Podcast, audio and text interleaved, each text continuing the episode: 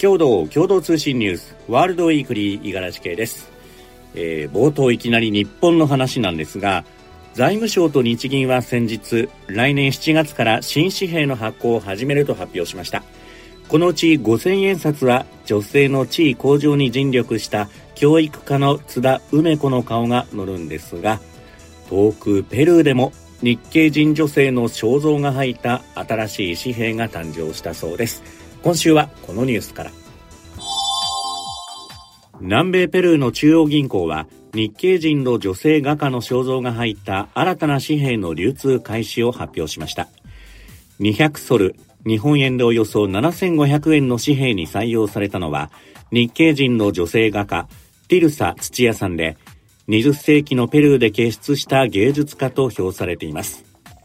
ペルーのメディアなどによりますと、土屋さんは1905年にペルーに渡った日本人医師の父と中国系ペルー人の母との間に1928年に生まれ、55歳で癌のため死去しました。オランダの画家レンブラントの複製作品を見て芸術に目覚めて、10代で美術学校に入学。自身の病気や両親の死で学業を中断しつつ、苦しみは語れないが描けるとして作品に反映させました。中国内陸部の甘粛省で日本時間の19日未明に発生したマグニチュード6.2の地震で死者は合わせて130人を超えました。倒壊した家屋に閉じ込められるなどした住民を捜索しているものの猛烈な寒波が救助活動にとって試練となっています。地震は日本時間の19日午前0時59分頃、甘粛省の林家海賊自治州で発生しました。国営メディアによりますと、これまでに甘粛省と隣接する青海省で合わせて130人以上が死亡しました。また、合わせて700人以上が怪我をし、7000棟を超える家屋が被害を受けたということです。中国の日本大使館によりますと、日本人の被害は報告されていません。地震は深夜に発生したため、就寝していた多くの人が逃げ遅れて犠牲になったと専門家は指摘しています。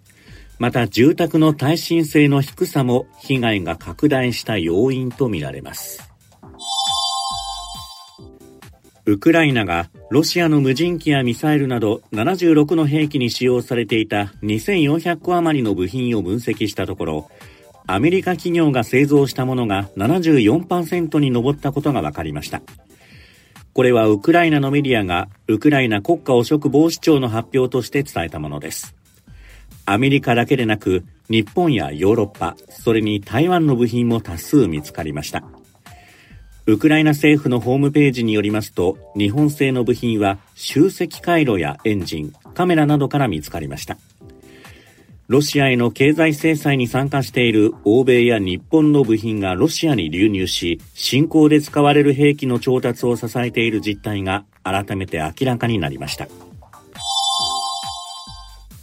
韓国の総人口は去年の5167万人から半世紀後の2072年には30%ほど減少し、3622万人になるという推計を韓国統計庁が発表しました。女性1人が生涯に産む子供の推定人数を示す韓国の合計特殊出生率は、去年の時点ですでに世界最低水準の0.78となっていますが、今年の出生率は0.72で、再来年は0.65となる見通しです。韓国では物価高や雇用不安、それに学歴社会で強いられる教育費の負担などから少子化に歯止めがかかっていません。このほか人口を年齢順に並べた際の中央値は去年の44.9歳から2072年には63.4歳となり超高齢化が進むということです。